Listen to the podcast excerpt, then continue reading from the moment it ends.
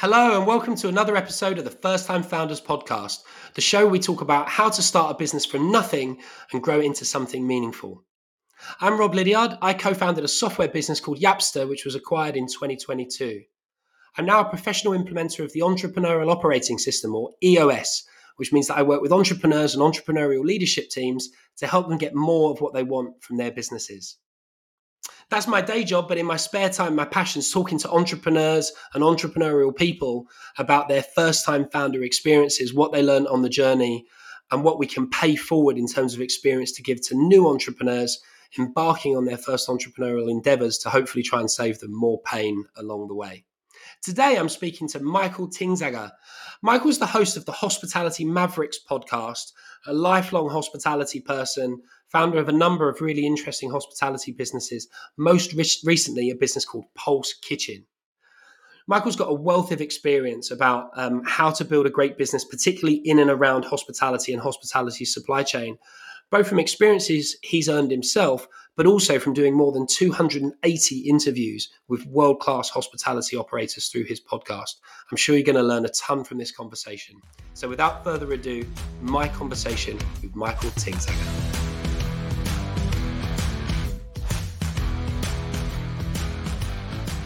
Welcome to the First Time Founders podcast. Thank you for doing this, my friend. Yeah, thank you for inviting me, Rob. I'm I'm very honored, and I was, uh, you know, as as I said to you, I'm a bit puzzled about what we're going to be talking about, but uh, I'm sure you have a have a great plan in mind.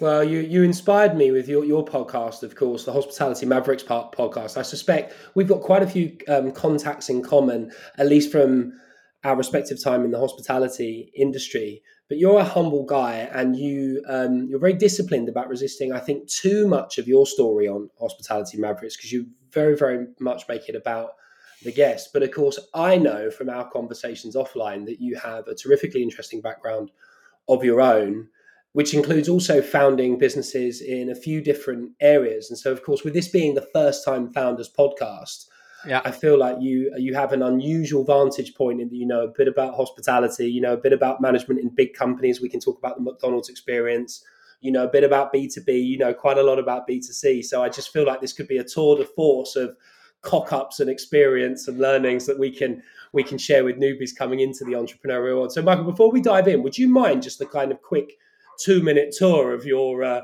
your yeah. very very uh, crazy CV so we can then dive into the latest adventures? So, so the quick one, and thank you for, for all the kind words, Rob. Uh, the, the, quick one is that I'm born and raised in a Danish hospitality family run by my mom, uh, and she grew that to six different sites. It was not like set out to be a chain or anything, and it never became. It was a mom and pop group, um, and and she did quite well. And she got some health problems and needed to, you know, reduce some of the pressure there and sold some of the business off, and it meant that I had a job, of course, because working in mom and dad's restaurant happens very early on. So I was three months old when I was in the restaurant, and my mom was probably cleaning or doing something. Um, so I was running this little, you know, call be called a if you direct direct translation from from Danish to English, it's like a sausage trailer. Uh, doesn't sound very charming, but they sell these hot dogs. If you've been to Copenhagen, anyone, you will see these around. So I was running that in the weekend and learning P&L by my dad and you know you need to sell so much to let it trickle down to the bottom. The sausage cost this and uh, but then my mom came and said we, we, we sold this we're selling this and uh, you need to go and have a job somewhere else of course. You can't not not have a job because they're grafters and you always work. My mom dad and said no i don't i don't want to go and have another job. Um, so but my mom said there's nothing else to do. She's quite black and white. And then he said but you don't want us to worry about it. i found your job you're going to be working at McDonald's. Like Paul, their friend, was open at McDonald's. I said McDonald's. I think I've been to once in Paris. So you have to go back to the 90s here. There's, there's a bit of gray here. So McDonald's is rolling out in Denmark. So this is right. the sixth or seventh restaurant. I can't remember exactly. But yeah, of course, I do what mom tells me. Uh, and I think my mom at that point was hoping, like, I was around 15. She was hoping McDonald's going to tire him out for hospitality and he's going to leave hospitality. But it did the opposite because I went starting cleaning the loos for a long time and opening the, the lobby. And I worked my, you know, over the time up to become running shift, to running restaurants, to go to headquarters, doing different roles within people, technology training operation, um, and also had a stint here in, in the UK as well. Um, and then I spent a long time in a in a in a chain in the more entrepreneurial world, from the more corporate food, going into an entrepreneurial environment, and a coffee chain that did organic food and so on. And it was not my business, but I was in there as a partner. Was was very much building that business from four units to twenty seven, and I was very much focusing on and uh, talking about how do we actually build the culture, and that's really my thing. And it became my thing very early on. I got a professor from uh, a professor of mine at university who gave me this book that's called Good to Great in my hand. And coming back to the podcast I run today, that's also because of that book. And that book is all about why is that some people outcompete others. And again, it comes into some specific behaviors and principles, but the, the, the first one is great leadership and the ability to build great culture. Classic. So that became my theme. And then I went out as a consultant as well in food and hospitality and did that. And out of that, actually, the podcast was born because actually a friend of mine called uh, Ali uh, said to me, Oh, I would love to be a fly on the wall when you meet these CEOs and have conversations. And it was more like sales conversations in principle to get a gig, uh, which you had many of before you got one. Um, and then he said, "Could you write blogs about that?" And I, I don't mind writing, but it's very time consuming, and it's For not sure. my my super skill. And then uh, my my mentor I have, and I still have Chris, a uh, brilliant guy, uh, said to me, Michael, you just do what, and I think it was 2017, to just do what Tim Ferriss does. And I didn't know who, excuse me, in podcasting world, but I didn't know who Tim Ferriss was before he mentioned him. And I have, of course, Google four hour work week, and started listening. I thought, that's brilliant. Interview people. I thought it's just going to be 10 episodes and then the lead machine will take care of that. And I've helped Ali as well. And those 10 turned in now to 288 episodes of Sit Here Today. And, you know, one every week now. Had great guests as uh, Jeremy King recently, Chip Conley from the States, Ari Weinzweig, Nisha Katona, Tom Barton for you know, the, the, list go on and on. Tom Elliott from, from Pizza Pilgrims. Uh, there's a long list of great hospitality leaders there. And now that has also become a pursuit of what I'm, when it all comes together, my purpose is in principle to build businesses as a force for good, businesses that deliver profit, impact on people, community, and planet. And that's what I do in everything I do. And then, um, it's difficult to do two minutes. You said I'm also involved in a couple of businesses beside these things, and that's led to me. I met another Danish guy in London in 2015, and first we launched um, a catering business uh, for office catering. We had customers like Airbnb, in hotel. It was going really well, and then there came this word we we we don't want to talk about anymore, the pandemic, and wiped the revenue off from. Yeah, I remember that well. um, and we had to change the way we were thinking about things. At first, we thought it was just three months, and then we'll be back on track. And then we learned, you know, after we have fed the the frontline workers and been part of all that, that actually looks like very dire. We're not going to come back as we did. And then we created a new product, and for people that is viewing on video, they can see. So we created the Pulse Kitchen, which is principal a meal solution. Uh, you can either buy as a consumer, direct to consumer, in some retail settings and you take that home and you add your pasta and your sauce. And now we're also starting selling this into to food service, which is very interesting. Back back to the roots, you know, helping operators, you know, getting delicious plant-based natural food on the table, but also save lots of labor and waste and complexity and so on. So so that's that's the the quick journey of what I've been through, and then there's been some some other touch points as well. But that's like the the major milestones, Rob. No, thank you. And I, I actually have tried. I've tried the product. I, I, I loved it. I um, I, I know you wouldn't go into the, go into this if I wasn't provoking you, but I do want to because I think it would be helpful for folks. Like, like I thought the product was delicious. What was it about it that inspired you to do it and makes it unique and different for the customers, whether they're consumer or business. Because I, I you know, and look, and don't cringe because I'm not. I, I know it feels like a sales pitch, but it is important because we're going to talk about the substance behind the business. Yeah. I think it's going to mean a lot more to people when they kind of understand the the, the, the and the why before we get into the how. Yeah. So so so the product as people can see and that's the last product placement we're going to do is is called pole the company is called pulse kitchen and it's a lentil bolognese. And pulses uh, i'm not trying to give people is you know lentil beans and peas. And the reason why we landed on that was actually what our mission was originally with our catering company was to make more climate friendly tasty food because we knew there was lots of vegetarian option out there but are not very tasty and there was not an uptake on it in especially not in catering at that time.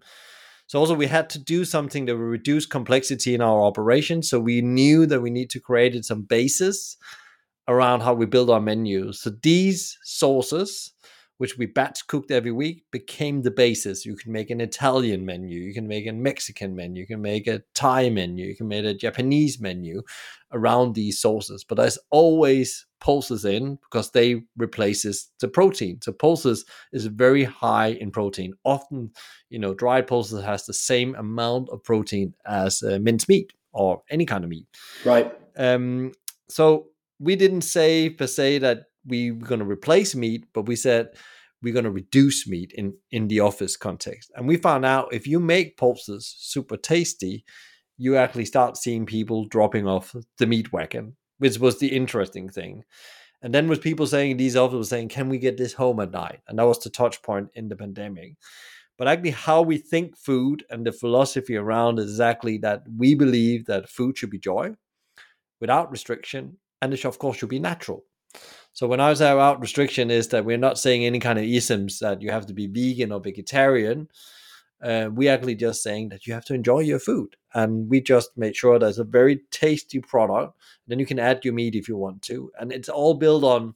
There's a huge study done by Harvard University uh, around the menus of change and how we actually should eat if we should do the best for our health and the planet.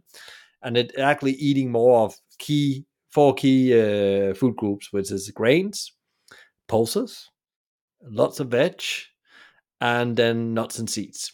If we get that on our plate all the time, we're in a good place. Then you can add meat, and you do that in a lot of culture, more for taste and flavor, not right. the main thing. So actually, the meat comes last, not first, as it often does in Western cooking as it is today.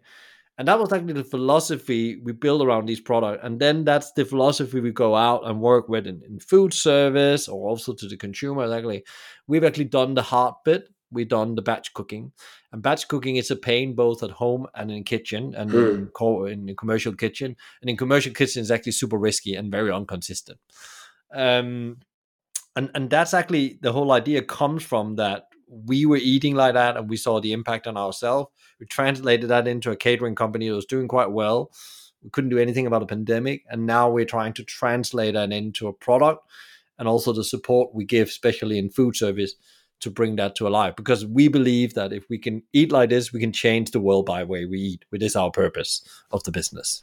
I, I love it. And you know what makes me laugh is I've obviously gone from being in a product business to now running a sort of teaching and advisory business 50% of my yeah. my time. And of course, you've gone from having an, other businesses, but also an advisory business. You know, like relatively low overhead, like co- intellectually complex but operationally simple. Yeah. And you've decided to go into a product business. You've gone directly the other way. Yeah. And I have to say, mate, it sounds awesome, but I don't envy you because it is complicated, isn't it? So for yeah. the uninitiated.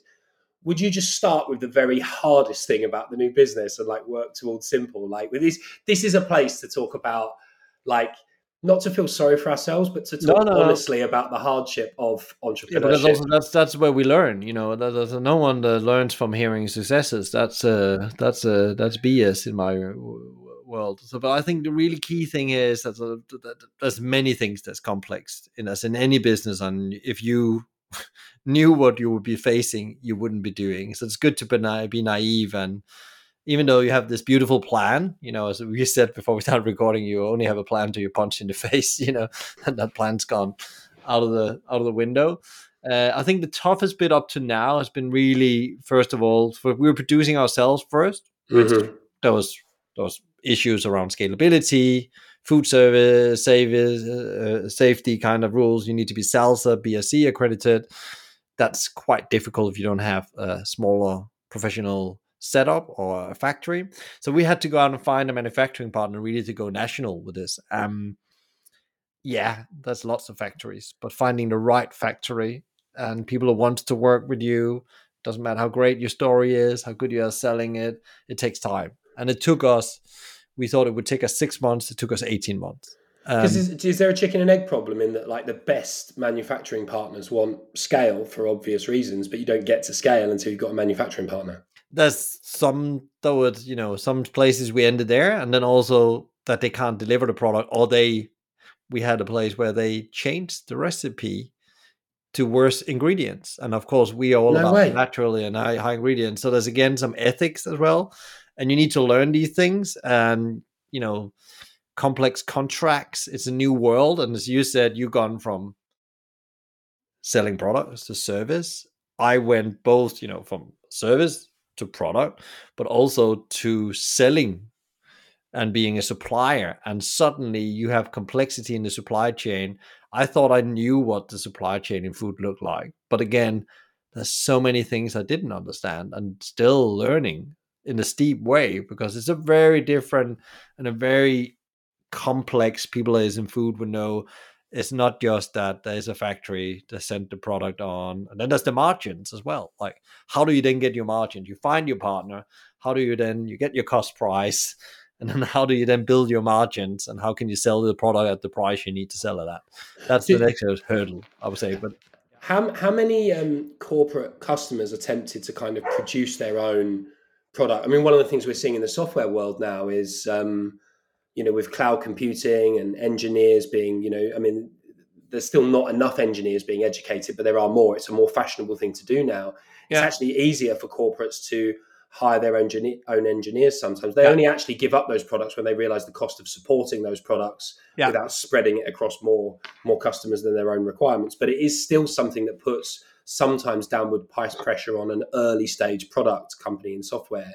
Yeah. Do you find the same thing in your world where you present this great idea and then they're like tempted to go and try and find a manufacturer themselves? Like how do you protect the margin in the middle when you haven't yet established the brand? it, of course is a risk we put up, but we haven't seen it really yet because I think you know if it was just a product, if you just look at the product, everybody can copy a product. So it's really about right. where, where we are focusing on and have been focusing with it's creating a different. Our brand identity has also changed three times since we we launched because there's also we've done lots of tests with consumers and also in the food service, really understanding you know how do we bring all these things that's inside the founders? Because that always is the founder story. How do you scale that and how that in, is, is how did that come alive in the logo? How do actually all these you know things we believe in come to life? And how do we bring this life? And you know not just getting the design done but how do you start communicating about it? I think we're first ready now bit more than two years in really to go aggressively out talking about that journey and why it actually, you know, it's very funny you asked that question about why is it that you have this philosophy around food and so on. And it's just taking time to write that down and get, eh, you know, um, mold into the business. So I think there's an element of that. And that's the only way you can win if you don't want to be copied. Yeah. That's on the story, I believe. And, you know, of course, the quality of your product has to be consistent. It's just baseline, you know. But everybody, I believe, can copy the product. I, I'm yeah. no, I'm no, you know, I'm not naive about that, and that's also why it's not about the way you produce your product. It's about, you know, of course, protecting your IP, but actually, what change are you doing in the world, and what is your your social mission besides that? I think that's where they can't compete with you, the even big corporates, because they they can't be authentic about that. Not because they are there's anything wrong, but that's not their role. Their role is to scale things and bring them out to more people. Yeah, I mean that was always, my argument always with with corporates that were minded to write their own software. Whilst there might be a handful that that did, you'd often say to them, "Look, like by the time you've covered the maintenance burden this, and you're very welcome to try. Like you didn't you didn't want to be arrogant. You let them go for it if that's what they really want to do. But like the loss of focus on their core offer of what actually makes them competitive in the market just yeah. wasn't worth it. Plus the, the central overhead they then have to apply to to producing something made sense. I was just curious because it, I always think it's it's really interesting in a product world because I think it's something that founders don't often think about when they go negotiate with big corporates because they're often dealing with semi-entrepreneurial people client side that yeah. um, are like intellectual tourists occasionally. They'll talk to founders because it's interesting, but they don't really have any appetite to do anything, you know, and so they can really. Oh, but they also, they also have much more time in the world than than you have, and yes, and um, their timelines and the way their risk they're risk averse, and I think you know early on the journey as we were pitching in in the bid, we, we we also forgot that as entrepreneurs, like you know, okay, we have to help them take risk out of that, and you know, uh, and it's it's it's very it's very even if you know your customer really well, I know lots of my customer really well because I've been there. Things change, you know. the Pandemic has changed decision making process, especially in food service as well. Um, and I think you have to be really really assessing all the time you know you need to you know de-risk your sales funnel much more than i thought that was another learning so it means you know when i say de-risk it means that you you're not living off 20% of your customer has 80% of your revenue. It's a very fragile world. You see com- you will probably see companies and have seen companies disappearing off the radar going into administration right now. And as a young company you really need to de you know de-risk that right now. But i don't have the answer but i can see that's one of the challenges we are we are facing.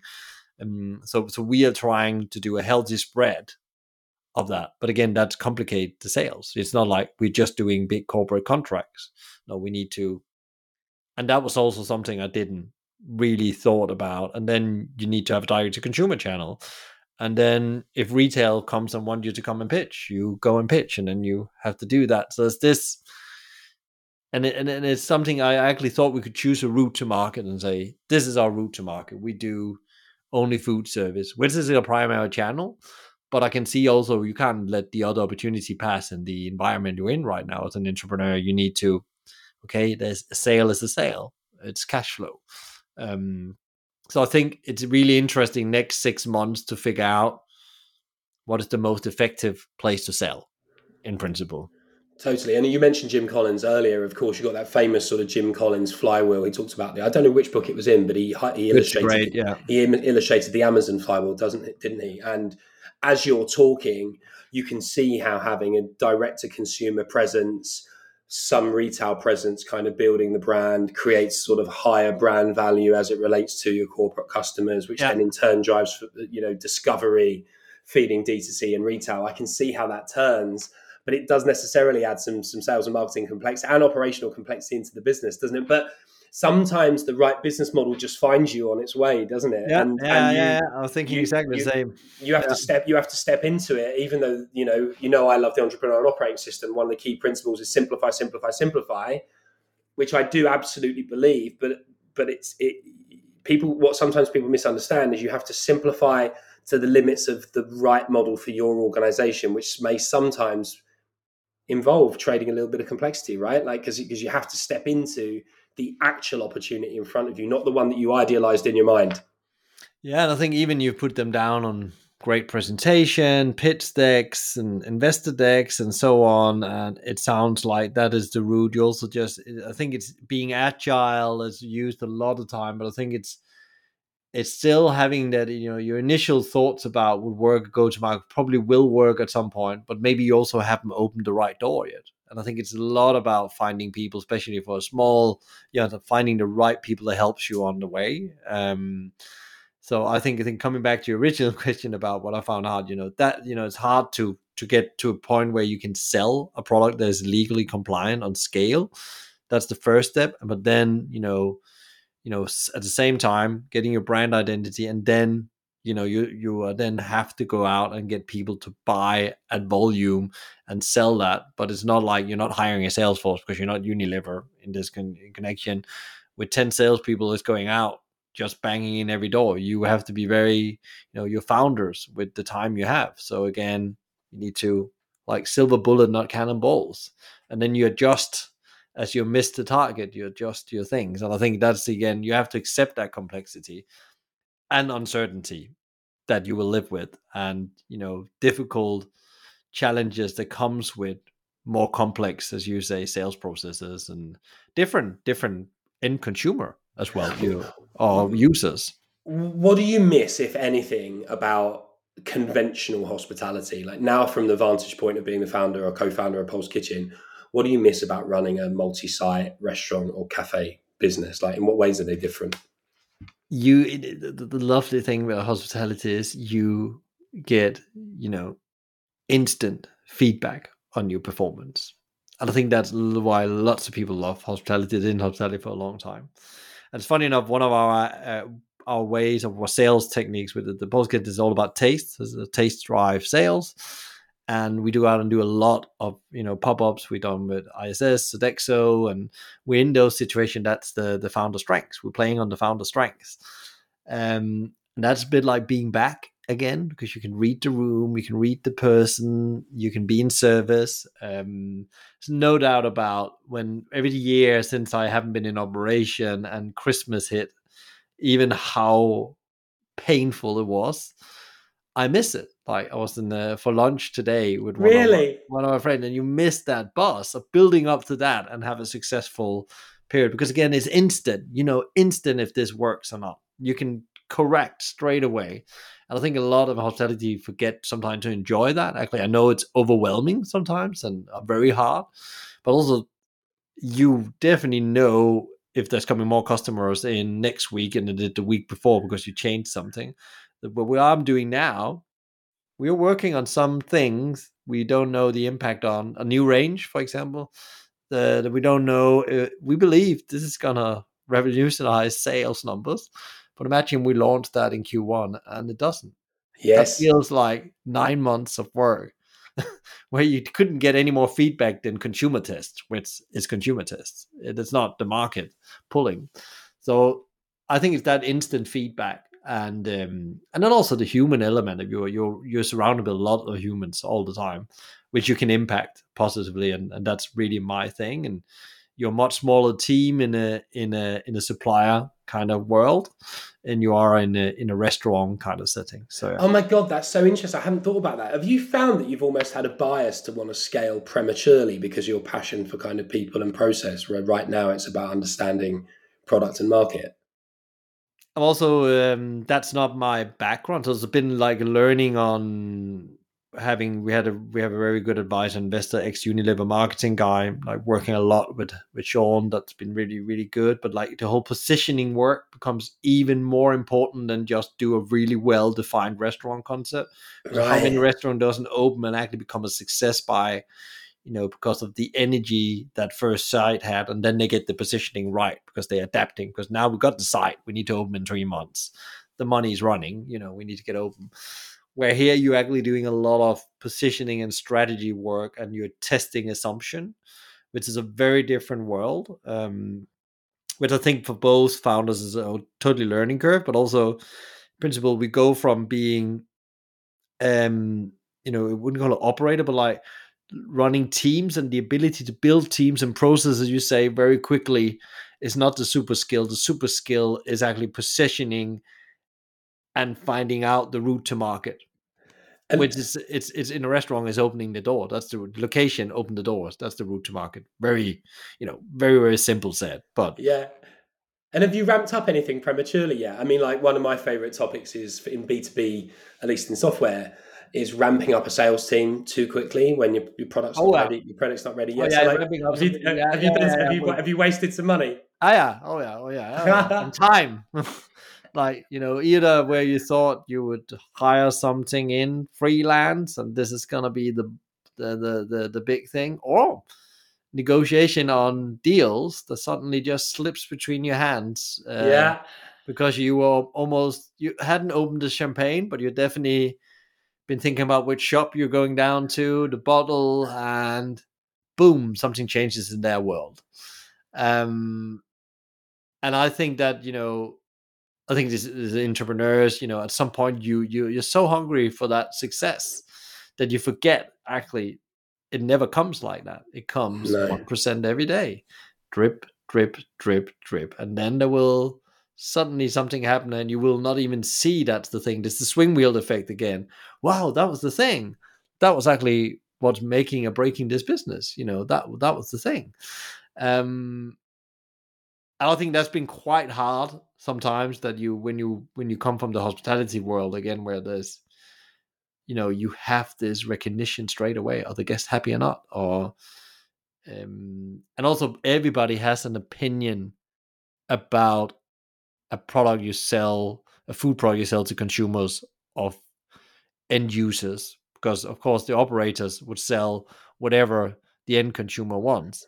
There's so many opinions about food and taste, which in a restaurant setting many times this is our menu. This is what we serve. And you don't have these discussion about oh there's a bit too much you know tomato in or, and there's all this you know lots of complex feedback you need to take on and at some point you just have to say this is our belief this is how our product's going to be take it or leave it a bit like apple that's what i've learned as well there's, there's at some point as founder you need to believe in the product and instead of taking on feedback so i think there's um um, and then I think also we we we there was one really good learning where we ramped up. We sold a huge contract before right. we had manufacturing really nailed down, and then that manufacturer pulled on us.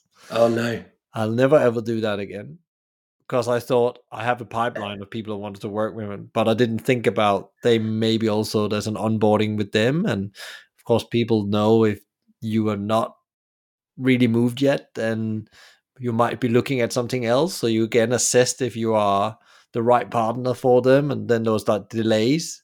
There was these four months of where you were just holding on because everybody was upset, you know. Um, it's so stressful.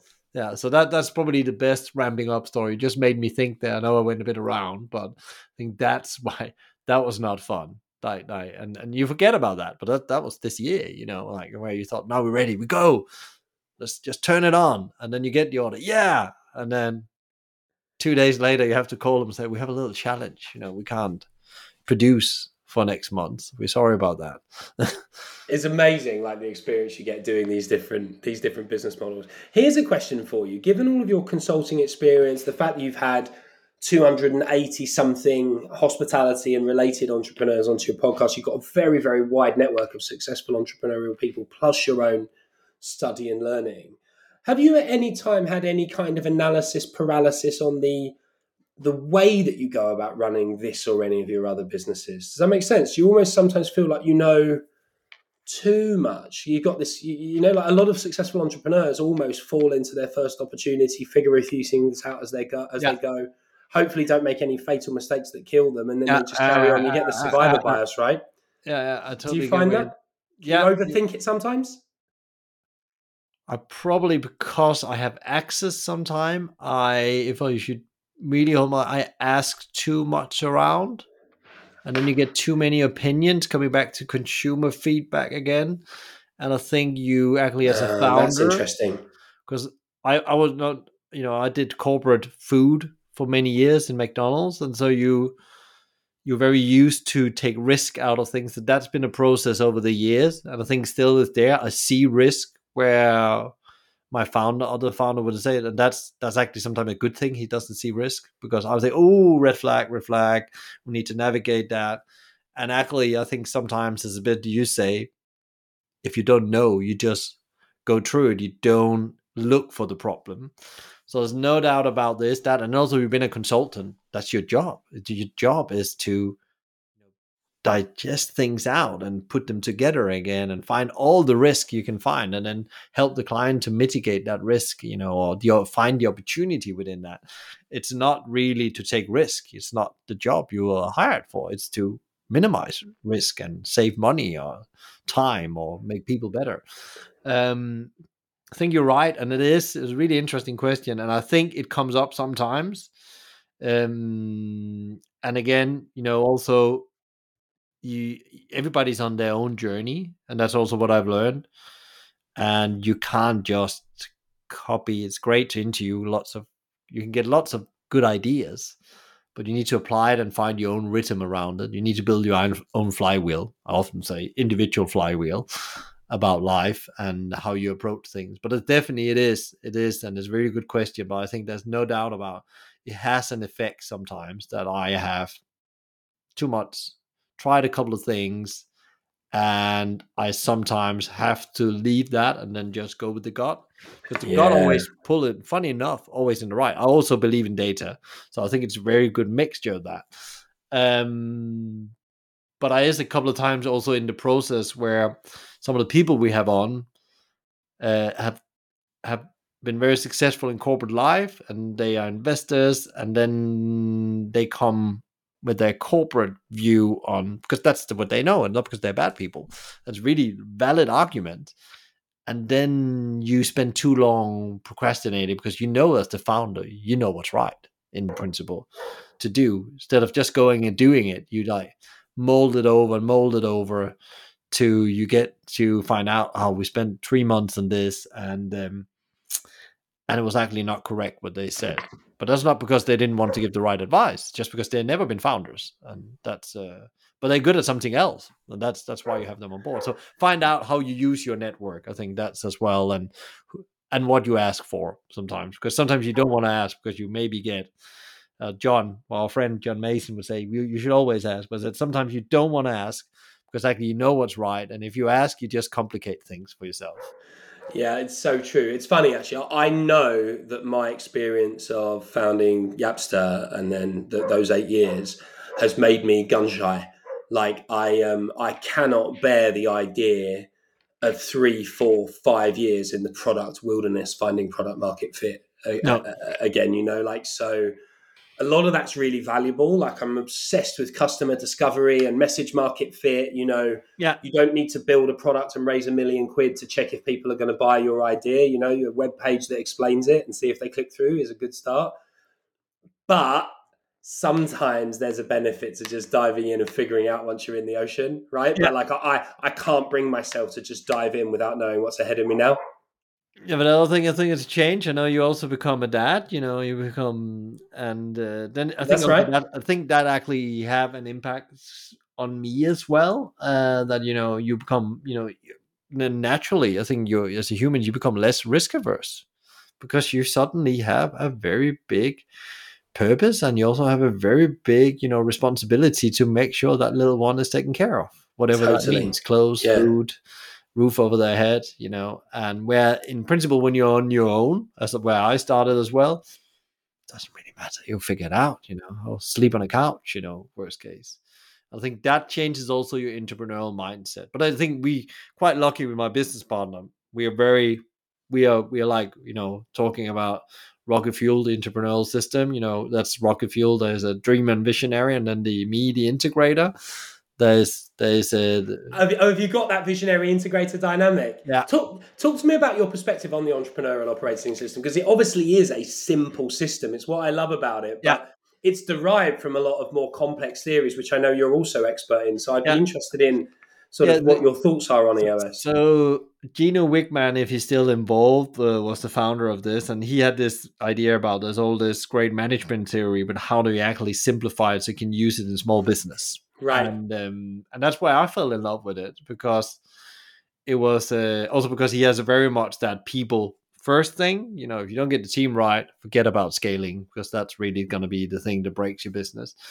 But i think what we he, he have you you have behind you you have the wheel behind you i can see there's the vision there's some some data and he talks about process and traction. And we're very much in the traction bit right now. We have the vision bit but really the traction bit what is the problem I fix? Yeah, and then you have your people. It's a very small team right now, so that people is always important, but it's more easy to manage. I know when we had twelve people, um, knock on wood, we do that. Um, then then suddenly it becomes from a family of friends to but I'm not I'm really scared about that. It's really funny with other entrepreneurs. We'll come back to that in a second.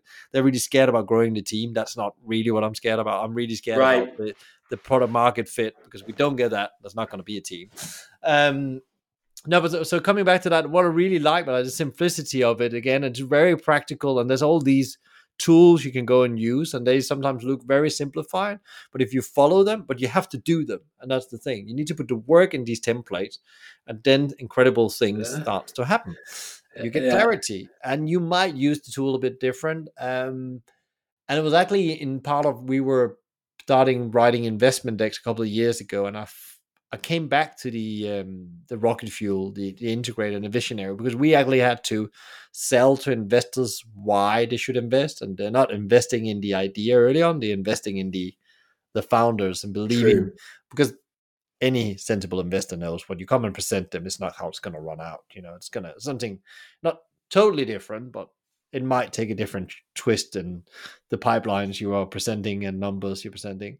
So it's very much talking about how we bring the two skills and we use the language from there. And it was very powerful. We still do that. And we always talk about that, especially if there's a, because the, the integrator and the visionary also clashes. Because uh, it's it's much, much, uh, much about I'm very much focusing on reality and what's happening right now. I can see into the future. It's not because I'm not visionary, but I don't I don't dream all the time. I'm not I'm not oh let's start this thing or let's do that thing and uh, no let's finish what we have and flying the flywheel effect one percent every day. And people listen to the podcast will know that's the only thing I almost talk about all the time. But again, it's healthy because then we can't be all about process in a business because it's also about where we're going and how do we challenge our perception of things how do we do things differently? And if you can make that founder team work as you know Wickman says it's very very powerful. But i think lots of i i've seen as a consultant as well lots of founders they also set out with their business partners and don't check in on this early enough in the journey. And i think that book is absolutely brilliant because it gives you a language to talk about why you need this. And you maybe find out you don't have a visionary on the team. Maybe you need to get either an advisor or somebody in that can help with the visionary skills. Then it not doesn't mean you need to hire them. And I think what's interesting with this is also not just a management book.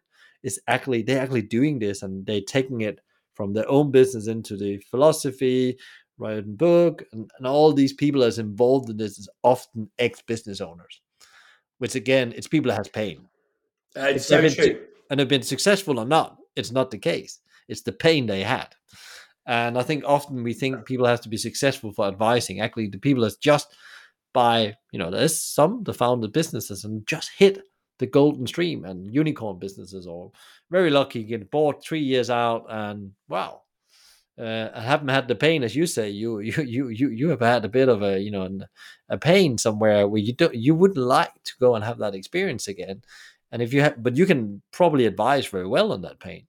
And I think often, you know, you want to talk with people. Also, people has done this similar type business as you. Mm. And I think a lot of us is in the small businesses. There's not many startups that actually become. Uh, we all wish we become big and great and mighty, but most actually become maybe medium-sized businesses, um, or maybe just small small scale ups and takes a very long time to, to get there. And I think also working with a system that fits with that instead of the typical management book, and I, have some of them behind me, are really on big companies. And I think that's another, you know, really strong element with the system. And again, you know, and it's so simple. Like the, the model you have there is like it's in the book. It's not even it, a simplified model. This is how it looks in the book. It, it is, and it's right. Do you know what's really lovely? It's really nice you've noticed that about the EOS implementer community. So I I got certified with EOS Worldwide in the um, like like this year. So we sold Yapster last year. I'm still working with Sona, like you know, re- yeah. building the next generation of the product. But I got time outside of that. My passion's working with other founders, and I thought the entrepreneurial operating system changed my life, and you know, so it's something I'm passionate about. But I wanted to do it properly, so I went and got I didn't certified. know that. Did you not know? Yes, yeah, so I, ah. got I, got certified, and um, so I'm one of like 30 professional implementers, and as some of them have higher designations to me, they're called certified implementers. They might have done like I don't know, thousand sessions or something. Yeah, and um, and you're right. Like they they all come from business backgrounds, and it, it is like being in a little bit of a cult when you go and do the quarterly sessions because we all are like raving evangelists for it because it's it's set many of us free in some way yeah. in our businesses. And you know most of us made a bit of money but not the money that we dreamt of when we started right? Like there aren't that many people that like flying on their private jet to the eos quarterly implementer session even though some of them are very successful right? But like most of us talk about the pain. Yeah it's interesting. And when you're when you're sitting down with other entrepreneurs and visionaries that are in chaos and they just need they just need a simple way to pull it all together. Yeah. It's so funny how nobody's interested in hearing about your successes. Like in my story, I literally say, I founded this business called Yapster. For five out of the eight years I ran it, it was a shit show. We raised a bunch of money, hired a bunch of people, won some great customers like, and then I name a whole bunch of brands like Brewdog and Next and whoever, Cafe Nero. And I say, and then we were bought by a company backed by Google in 2022 but I can make it sound much better externally than it actually was internally and how it felt for most of the time. until a guy called Kenny Blair, who's the MD of a bar group in Scotland called Buzzworks, gave me a copy or recommended I get a copy of Traction. And it was like someone turned a light switch off. So, like, I'm really glad that that's kind of come across to you that, like, you know, whether you like the system or not, the people that are advocates for it, like, it's very real to to us, very real yeah and uh, i think i think it's um the is really really great because actually that's you know one of the things i'm going to do in the future is exactly that and I'm not maybe i'm maybe not going to consult on it or anything but i think it's like you know it's a better version of a real mba for most businesses because that's actually... you you would love it. We call it teaching as well by the way like rather than consulting because we don't go in and run their business. We just te- teach them the entrepreneurial operating yeah, system until yeah, until that. they until they don't need us and then they just run it themselves. Yeah no that's in principle also what you need is you, if you have to consult it means that they're dependent on you, which I always have been very much against. You know, I've had, oh, that's a good I've, point. I've had you know McKinsey coming and visiting me in corporate life, and you just think, oh my god, and you never had pain, so why should I listen to you? You never open a restaurant where there's full of water or you know mice or whatever you know you never really understand you don't understand and then and I'm not, not having a go at mckinsey but it's just like I'd never really understood that because that doesn't really change anything because they don't do the transformation. They just you know, yes. and then you figure out what you do with that plan, that strategy. It's beautiful strategy. It's what do you call it? You have the uh, GC index, which I'm uh, certified in, is like where you look at where you play on your strengths, and there's something in there called a game changer, a strategist, an implementer, a polisher and a, a, a, team player. And of course, you have a bit of all, but you're strong on two of them. And right. normally, if McKinsey or uh, Bain or whoever hires, they want strategists. What the strategist is, just come up with plans. You know, they don't implement anything. So, um, so it's very interesting where I see the the the uh, EOS uh, framework very much as implementers. You know, teachers as you call them, and and and and team players. You know, like it's it's not about you know me just coming with a beautiful plan and then we're written on the blackboard and now go out you know it's about teaching you how to run your business in a more simplified way it's so true are you still available for people that do need some some practical help or are you are you just totally fully like running at, at Pulse Kitchen and you're happy to chat to people on LinkedIn and things. Or, yeah, yeah, I'm happy know, to chat with people, but actually, what I do now is like 100% focusing on Pulse Kitchen and then the the podcast, which very well. It's connected with what we do as well, and from an entrepreneurial point of view and commercial point of view, we sell to the industry, and therefore having the the pulse on the industry and understand what's going on is quite critical. And um, and I will also find it it's it's funny as, as I think I said I kind of said to you before we record it's become that thing a bit like you put your running shoes on and run X times a week. I need my podcast fix because it's also it's about it's my it's my personal MBA I often call it as well, where you you learn learn a lot by listening, um, and often um, we we we are not very good at that. But in, in podcasting somehow, and you probably learn that you you're forced to listen if you want to have a good conversation. Well, I mean, some of the conversations you've had on there are unbelievable, and it is interesting. Um, the depth of insight that your listeners get into the industry and some of the people that you have on. It's quite an intimate experience, isn't it? Having someone like, um, uh, is it Jeremy, Jeremy King, right? Yeah, I had Jeremy King he, recently. Yeah. He is such an impressive guy. Yeah. Quite, quite, quite imposing. Were you a little bit like, yeah, nerv- were you a little bit nervous? I was starstruck. There was one of those, you know, and I'm always nervous because if you're not nervous, you don't care. I believe so. That's good. But I was really nervous because that was like, you know, when I started early on the podcast journey, because I didn't start out thinking this is going to be a weekly thing. I'll be totally honest. It, it's like a bit like I jump into it and it evolved and it became a thing. Right. Um, um, and I think I've done that with most things. That we didn't start the Pulse Kitchen because saying, "Oh, we're going to do the Pulse Kitchen, and we're going to be feeding people pulses, and then it's going to go mental because some kind of trend in the market saying it." No, it's because it really comes from inside.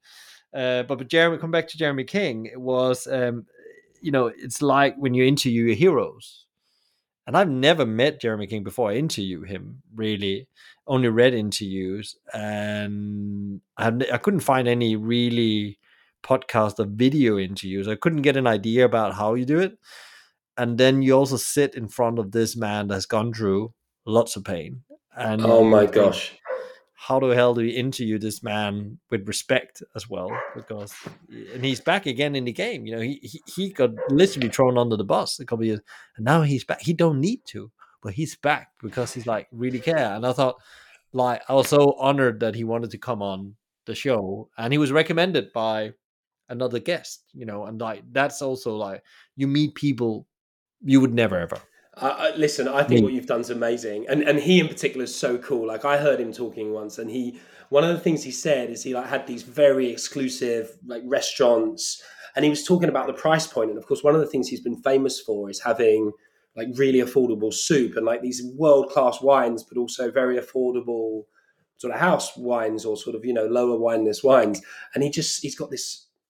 I can't even do an impression of him because I'm so excitable and he's so dignified. But he was like to have an interesting restaurant, you can't fill it full of private equity types. It has to be affordable to interesting people, or the or the wealthy people don't want to come. And it was so simple, but I thought my fucking head was going to explode because it was so insightful. It was yeah. so cool, and you could just imagine like these like musicians and bohemians deliberately in his restaurant, and he built his menu so that they were curious and could afford it, so that he could sell a 500 quid bottle of wine to some boring private equity dude and i was just like man you're my hero. And the fact that you know he's wanting to come into your community and so many other great people have i think such a testament to who you are your passion for the industry which now straddles like supplier operator consultant. Um, yeah, you've done a lot for entrepreneurship in the industry, and you know, I'm sure I wouldn't be, you know, it'd be remiss of me not to thank you on behalf of all the people that listen but can't like talk back because you know podcast doesn't have a comment section. Um, Michael, you very generously said people that have listened and found you interested are welcome to reach out with you on LinkedIn. You don't consult anymore, but you're always happy for always happy founders with ideas to say yeah. hi. Always happy to chat and always happy to to help. And I believe you know you have to give, give, give to get. So I'm very much in that mindset. And uh, you can always ask as a because that's really important to ask as well. Uh, and actually being on the podcast talking about entrepreneurship, there's like an interview coming up with a guy called Wayne Baker who wrote this book. You uh, you should always ask, and the, the the power of asking questions, which is John Mason, we know our shared friend from Sideways. Uh, he's very he got me onto him, and I hunted him down on LinkedIn. And I think a lot of entrepreneurs will learn a lot of that. But of course, we need to ask sometimes for help when we need help, because I think entrepreneur journey is a very hard journey and there's many areas we need help on and uh, we are not superhumans you know we are just humans so it's about surrounding you with the right the five most important people all the time and the ability to ask them for help you know and also ask your investors for help. I had this conversation recently, Rob. I think it's perfect time, and I, I was like puzzled over this. You know, a fellow entrepreneur that didn't want to ask his investors for help they don't just if they're just invested with money, then definitely the wrong investors. If you can't ask their great minds about help. Yeah, you just can't be proud, can't you? So you heard it here, folks. Uh, heard it, heard, heard it, heard it here first, folks. One of the most connected men in hospitality. Happy for you to ping him on LinkedIn and shamelessly pump him for wisdom. Michael, thank you so much for doing this. It's been amazing. Thank you, Rob.